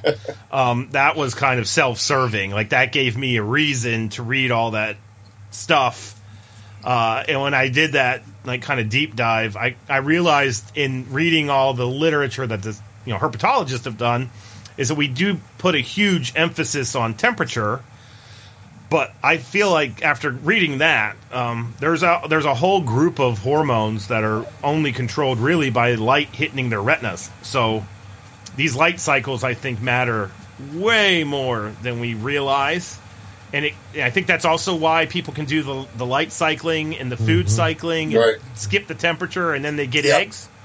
Uh, and I think that if people go to the the plugs so that you're matching you're dialing that in, I, I, yeah, that's an area that we're going to be doing stuff here at the school with. Just and like I said, it's just my curiosity because I, I, I think it's really cool that you can breed things without necessarily dropping their temperatures like way down. Yeah, low. the the other element is for those people who use rack systems. A lot of ball python, in particular, people use tubs that don't let light in, even if you do have yeah. light. They don't. Mm-hmm. It doesn't let it in. Mm-hmm. And I actually bought my Freedom breeder with all those kind of gray tubs, and I ended up over time replacing every one of the tubs, just because mm-hmm. every time I opened it, my animal was like, "What's going on?" And yep. but with the clear ones, when you, they were they were noticed when I came in, they noticed what's what going on. You open it, and they're not surprised mm-hmm. that something's there and it just seemed yeah. like it was a better experience for them, I guess I would say, um, uh, instead of being kept in the dark all the time. And I think maybe some people, I actually have a few of them, a few of those dark tubs, um, in case I have an animal that seems too skittish to eat. Then you mm-hmm. put it mm-hmm. in there and it has very few distractions, and maybe then you can get it eating. So just you know we got all these different tools we can try and do different things with and based on the animal's behavior and and how they do for us we we can try different things you know i think when it comes to the lighting it, it's it's got to affect it in some way it, yeah. you know it, it's it's just more naturalistic and i guess it's on one extreme it would be yes, it's going to trigger phenomenal breeding behaviors or you know things internally. Or worst case scenario, it doesn't hurt. you know what No, I it doesn't. It, it, it's that, that's what it comes down to. Is it could it could only help. It, it Mm-hmm. couldn't Yeah. hurt. You know, so there, there's really not a reason to not try it, not go for it. Yeah, absolutely. Yeah. yeah. I, I think that we need to do a lot more thinking that way, Clint. Of when we get when people get into their silos and they're like duking it out, uh, which in itself is not overly necessary. But uh, Yeah. i- i- if you're you know if you're doing something that's going to increase the experience of the snake while it is alive on this planet, we might as well do it. Like there's just no reason not. to. Well, So- and it it goes to you know, like the the studying of it, you know, on on your end, where even if we as hobbyists can't see a change in behavior, that doesn't mean that the light cycle is not doing something physically. You know, internal, uh, just mm-hmm. like you said, when you just said that, you know, there's hormones that are triggered from light hitting the retina. I'm an idiot that's never heard that before in my life. I mean, so I just learned something. But that's what I'm getting at is, you know, we may or may not see a change in the behaviors of someone who's the keeper, but it doesn't mean that there's not, you know, physical traits taking place and and and really that uh, that are beneficial.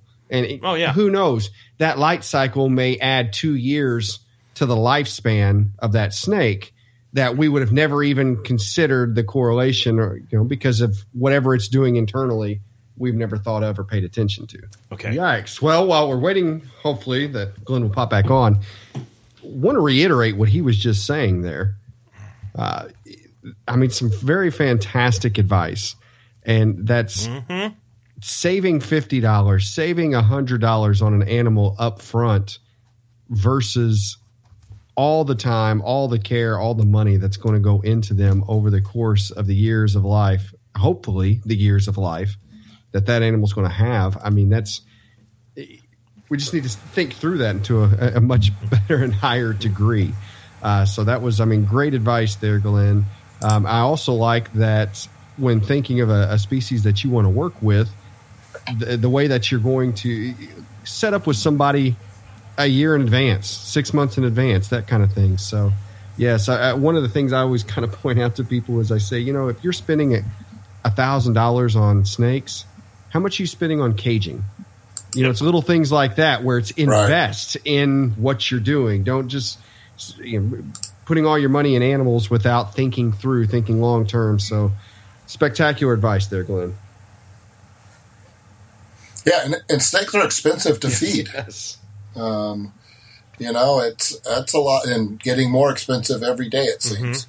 Um, it's uh, that's a lot of money you spend, um, and so I do find it fascinating when people are nickel and diming somebody for twenty dollars. Mm-hmm. I'm like, I, if you can't afford the snake, you can't afford to own this snake. Yes. You can't afford Yes. to feed it. I I 100% agree. I, whenever I'll get asked if I'll do a payment plan on, you know, $125 animal, I, I don't think it's, mm-hmm. it's right for you. I- you know, I think mm-hmm. that yeah, let's push, put this off a year and let, us see where you're at. You know, it's not, not to shame anyone, just kind of to your point where we need to be able to fund taking care of them, not just Oh, fund wholeheartedly. acquiring them. So, No, I agree with yes, that. 100%. absolutely. Um, I, I've got one more just general question, uh, and I think that this is a good one for for somebody that's you know had the diversity that you had, and this is for you too, Clint. Uh, so one of the things that we, I made the jump into the Getula kings. I call them Getula kings, but basically everything that used to be a subspecies off of Getula. So that includes except California kings. I have a couple of those, but not many. So that's like desert kings, speckled kings, eastern kings, and then a whole bunch of Florida kings. And it's been kind of fun having this like large specialized collection at the house. But one of the things I've noticed is I got a whole bunch of um, older babies, is the way I would classify them. They weren't fresh out of the egg, but they definitely were not sub-adults. And they're all being fed the same way. They're all in the racks, the grow out racks, um, ultimately to go to either bigger racks or into my Vivs that I have. And I've noticed that like I have some of those little boogers. They're eating the same. They don't have a problem eating, and they just won't freaking grow. And it, you know, my biologist brain can't accept this. Like, I lay awake at night trying to logic my way out of, like, what the hell is going on? And I've deduced, I don't know what's going on. There's no, it has to, it could be genetics, it could be whatever, but I have, like, siblings where the, the sister, the female, is huge and the brother is small and with those kings, normally the males are bigger than the females, just a little bit, not mm-hmm. by much, but they're definitely bigger. Is this is this something you all have ex- experienced? You haven't experienced? I'm just curious to see, given the multitude of critters that you've kept. Yeah, I, you know, as I think about that, I can't think of. I don't have snakes that can eat every time. You know, every time I feed, some Yeah. eat and Yeah. some don't eat, and I have enough that it's really hard for me to. I I will keep track of the first five or 6 Mhm. times they eat, and after that, I think established. I'm not going to write down every time a, a baby eats, um, and so. Um, if I saw that, I would think, well, is this one just refusing more than the other one? Um, one of the things that I do notice when I do have a little discrepancy is I, it's like I'm going to give the smaller of the 2 Mhm. fuzzy mice to the smaller snake because that's size appropriate. So I'm I'm actually encouraging one to grow more, Yeah. the bigger one to grow more than the other one. I mean that may be part of what's going on. May de- be you know temperature. I, I'm always fascinated by how some tubs Yes. right next to each other can be different temperatures for some Mhm. rare reason. um, and so, if it bothered me, I'd try to figure those things out. Um, but otherwise, I'd just say, well, that's the way life is, buddy. I, I have literally. It's funny you asked this question today, Zac, because just today, um, I'm going through. I have a, a associate here that he takes care of. You know, most of the snakes. I've kind of taken the Asians back on because we weren't things weren't going quite the way we needed them to in there.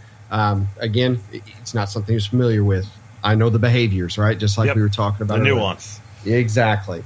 Um, but as I'm going through our holdback room, um, I'm you know kind of pulling some um, tubs, and one of them I opened up, and there's a I want to say it's like a salmon, salmon coral ghost corn snake, and I look at it and I look at look at him. I go, "What the hell is going on with this snake?"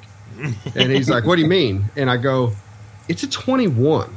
You know, th- so this is uh, you know not quite two years old, but and this thing is it's not even quite as big as those babies you just sent me. Really? and and i'm like i'm like what the Oh, hell's wow. going on with this thing? And he he looks at the car and he says it's eating every time. I i, I don't know. I don't know what the deal. Is it's not like it's refusing. It's not having regurg problems anything like that. Now i mean last year i did cool down all the holdbacks which i don't usually do. I, I just needed the break Yeah. right? We we needed to be able to regroup uh, so you know it lost that growth but just the fact of i think No. they're it's why they lay 10 12 20 eggs because you're going to have some that just fail to thrive and even the ones that do survive they just may not be you know the, the norm and so i I think there's i'm sure there's a million other things that go Oh, into God, that yeah. as well you know the- Yeah. the temperatures the you know whatever but um I, I just think that every now and then there's those animals you know it's e- even siblings in i I mean in us you know what i mean Yeah. when you look you you've got some are going to be six seven inches taller than the other one you know and they've uh, eaten the same food and grew up in the same house to, to the same parents so i think just sometimes there's those flukes Yep, you know, I just have how this- it comes This Yeah. one grow out rack. It's in in the office at the house, and it was really weird because it also defied logic because the top is warmer and the bottom is colder, and the snakes at the bottom were growing much faster than the animals at the top. It, this grabbed my brain so much in the past twelve months that last summer I took my Govees that I used to track temperature. and Every tub in that rack had a Govee in it. Like the Govees went from across the garage everywhere into this one little reptile basics rack where the grow outs were, and I moved the snakes around like musical chairs. There was no temperature differential. like you like your associate said. That, I mean, it's a king snake. It's going to pound food no matter what. Um, and they just they just won't grow uh, at like at the same rate because the animals that were growing uh, fast at the bottom of the rack, I moved them to the top, and the animals at the top that were growing slow, I moved into the bottom. And it, it's more uh, like I'm not upset. They're still going to be breeding size when they're supposed to be, uh, but it's more of just a like, what the hell? Like, you know, I got to figure this Yeah. out. Like it was one of those kind of things more than anything. But I was just curious if you've had Yeah, that that's That's fascinating. well, or not. And then Um, I would sit here, and it's just where kind of like you know the Mm-hmm. different ideas start rolling. Where if it's temperature related, you know, uh, instantly you think, okay, well, warmer ones are going to be eating better, things like that. Yeah.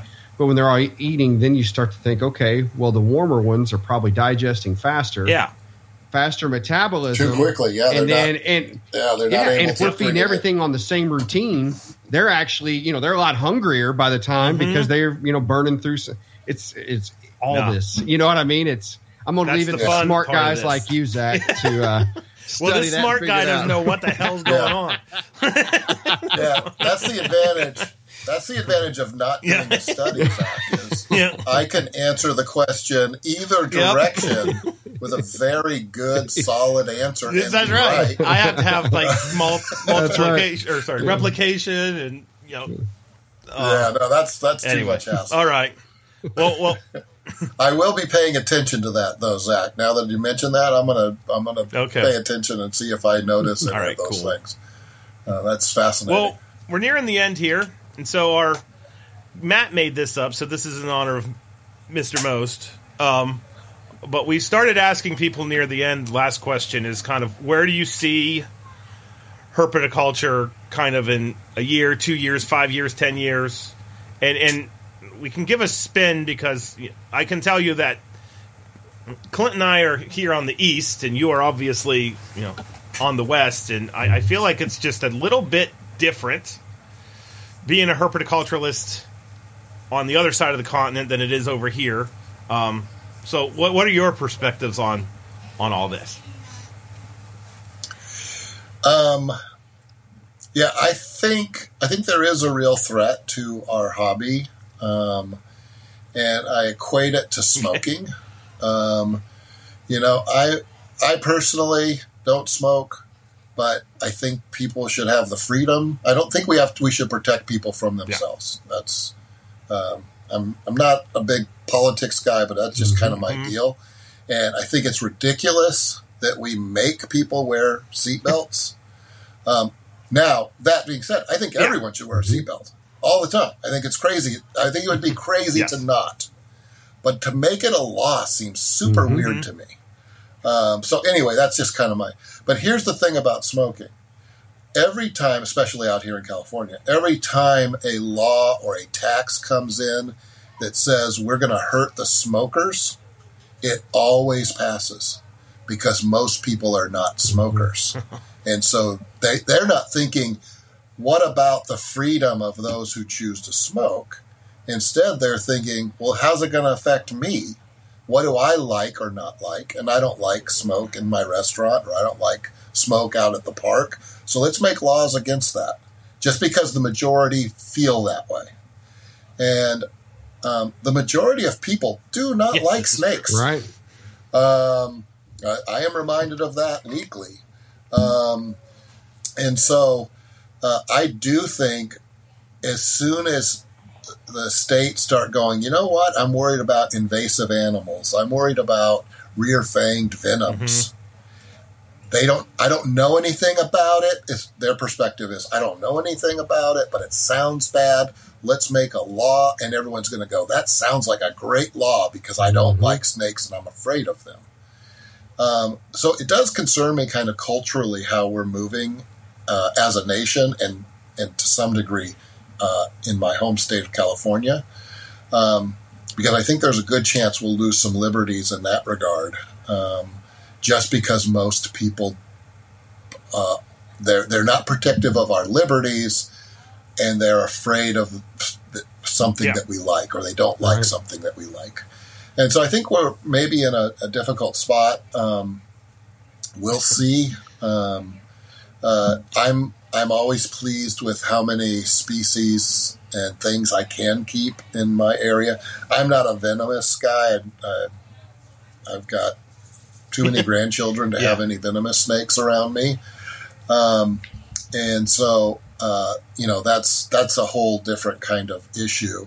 And I'm not a big snake guy because um, I don't have the space for it, and I'm, I'm, I don't really find them nearly as engaging as some of the smaller ones anyway. But um, that, that's just personal preference. And so in California, there aren't a lot of things that I go, oh, I can't do that because I'm in California. Uh, most everything I want to do, I, I can do. But things like even the Madagascar cat-eyed snakes, I know people who say, oh, no, they, they're rear-fanged and I can't do that. I think New York City has um, some kind of requirements there. Yeah, yeah. Really? Where you are? It sounds like it's getting a little gray here because um, in, in Indiana, the law as it was written previously and, and as I read it, um, it was you know no venomous, no rear fang venomous. Um, however, things like hognose were perfectly fine, Right. but it didn't specifically state that. It was more, I think, just potentially DNR just looking the other way on it.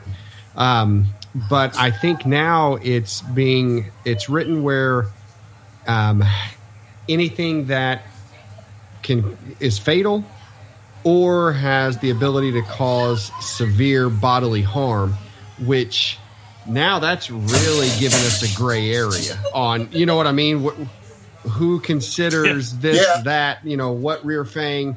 So Right. it's, it's But. I'll take that gray area over no correct, rear fangs, correct, yeah. You know, Yeah.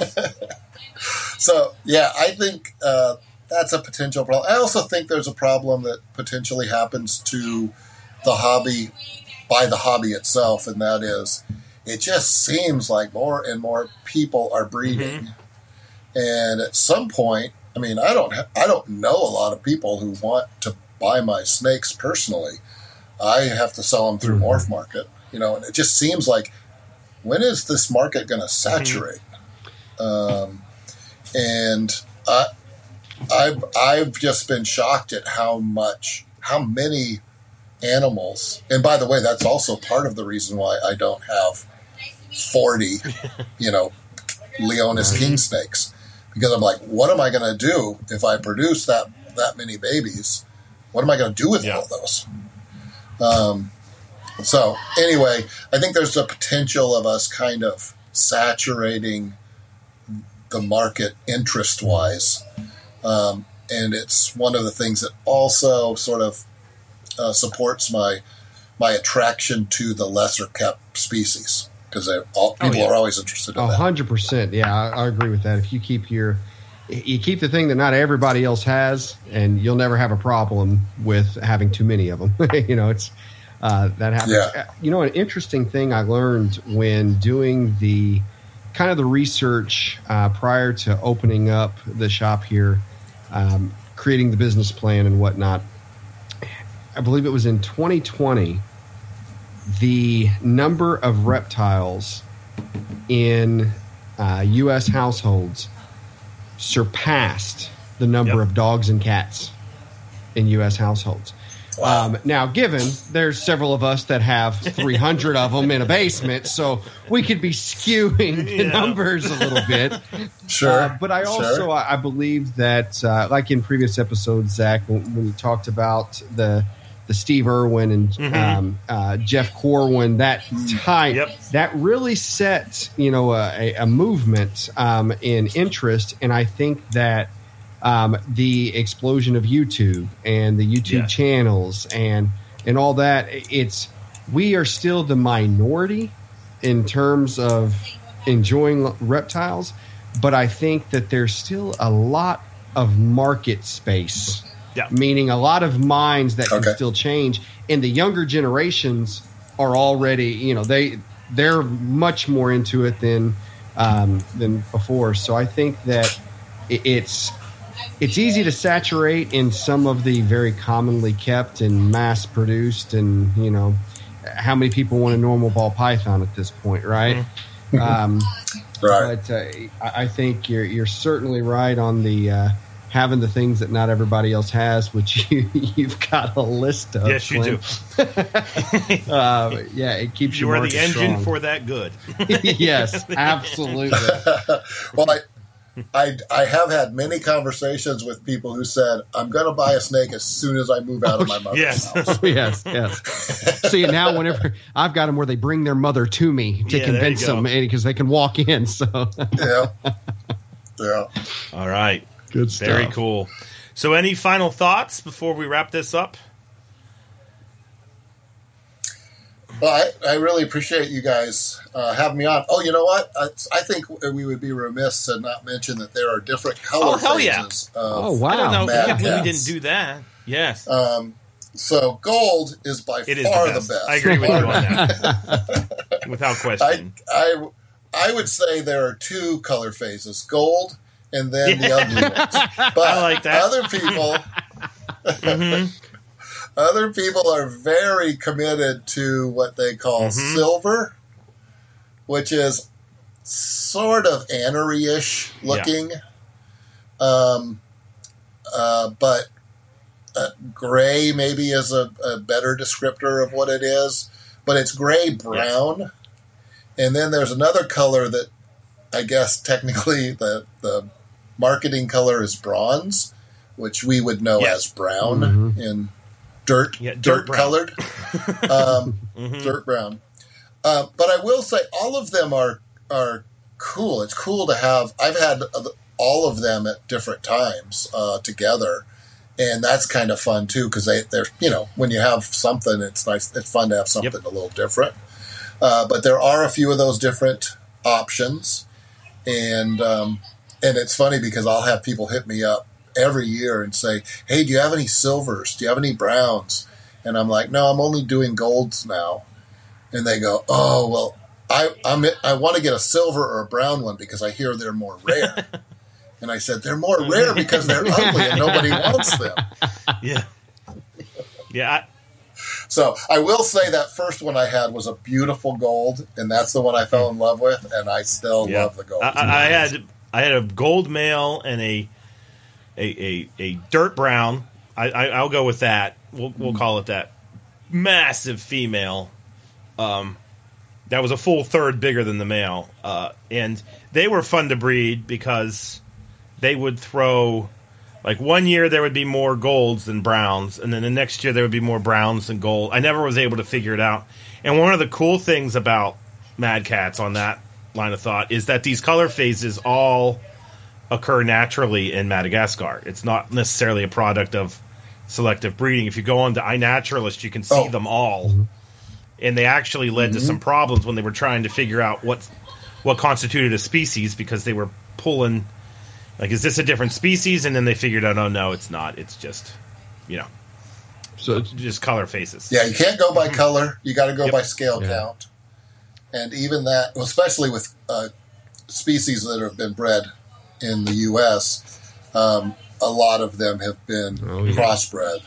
All um, so, uh, yeah, that's that's an interesting thing. Did you, Zac? Did you have any that were kind of in between? exactly two? what I was going to I- I ask. That, that was my that. question. Yeah. I experienced that. I had I produced I, I bred a brown to a, a gold, and some were dark brown, others were bright gold, and others were kind of dirty. Yeah, I would say that I got the dirty gold brown. I like that, by the way, Yeah. um, because they were. I saw the pictures of the silvers. I know exactly what you're talking about on that front, and uh, these things popped out. Well, I actually to back that up one more step. Uh, when I really got into them, I thought, "Ooh, you know, I like these. I'm going to buy another pair." And so I waited and I tried to get the silvers, and I bought the silvers, and I got the silvers, and I thought, what? like this is not as advertised. this is just like a more lightly colored dirt brown than my dirt brown. That's that's how So, I describe um, them. Yeah. And I and I raised those those two up.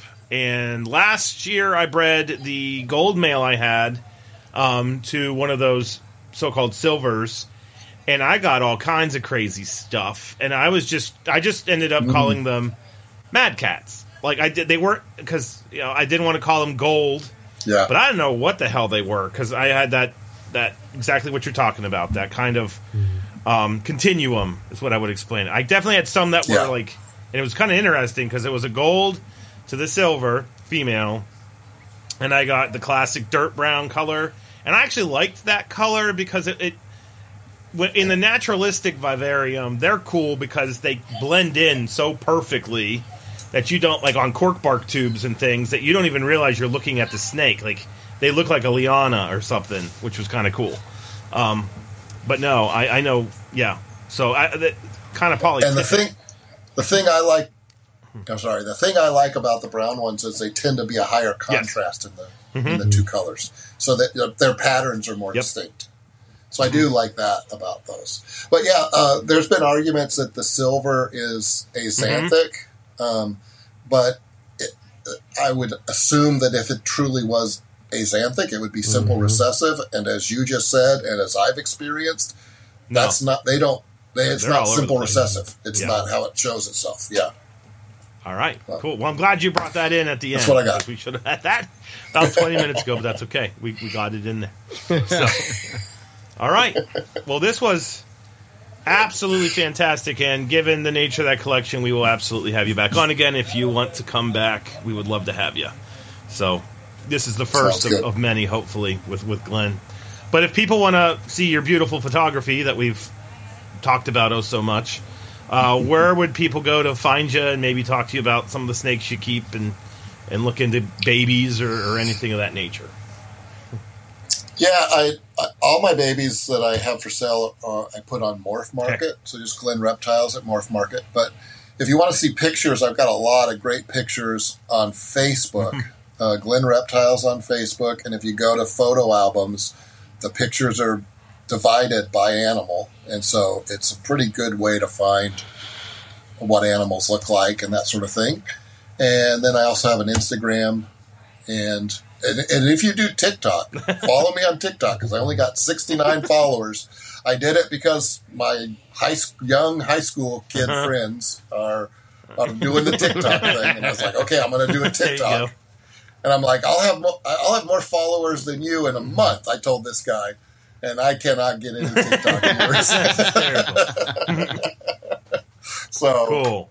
boost that number. Let's let's try to get There up go. over 70. All right, cool. Everybody go to Glen's TikTok right now. I would go, but I'm not on TikTok because I have to draw a line somewhere. Yeah, yeah, that's yeah. I'm afraid I drew my line a little late. Cool, cool, cool, cool.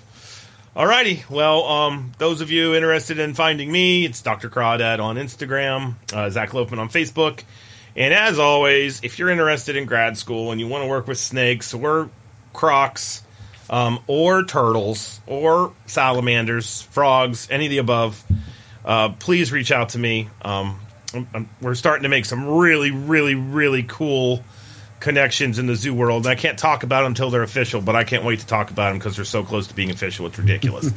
um, I'm going to actually be working on some of my dream projects. I had to pinch myself after I had the conversation I had earlier, or sorry, late last week, but I'll keep everybody in suspense. So that's where you can find me. Uh, and Clint, where can people find you? Uh, you can find us on Facebook at Metazotics, uh, Instagram Metazotics LLC. Uh, you can reach out to me personally, Clint Bartley, also on Facebook and uh, on Instagram. You can always email us, metazotics at gmail.com. Last but, I'm sorry, metazotics at, yeah, gmail.com. And last but not least, forgot to mention this earlier, metazotics.com. We now have all of our supplies and dry goods posted on the website, able to ship them out all over the country. So Oh, hit them up. check it out. Okay. And then, in honor of Matt, who can't be here today, Sarpamitra. See what our our brother from another mother's doing. So there you go. All right. Well, this was fantastic. Thank you, Glen. And uh, yeah, My pleasure. It's our pleasure as well. So Absolutely. whatever whatever time you're listening to this, morning, afternoon, evening, or night, hope you're having a good one. Later.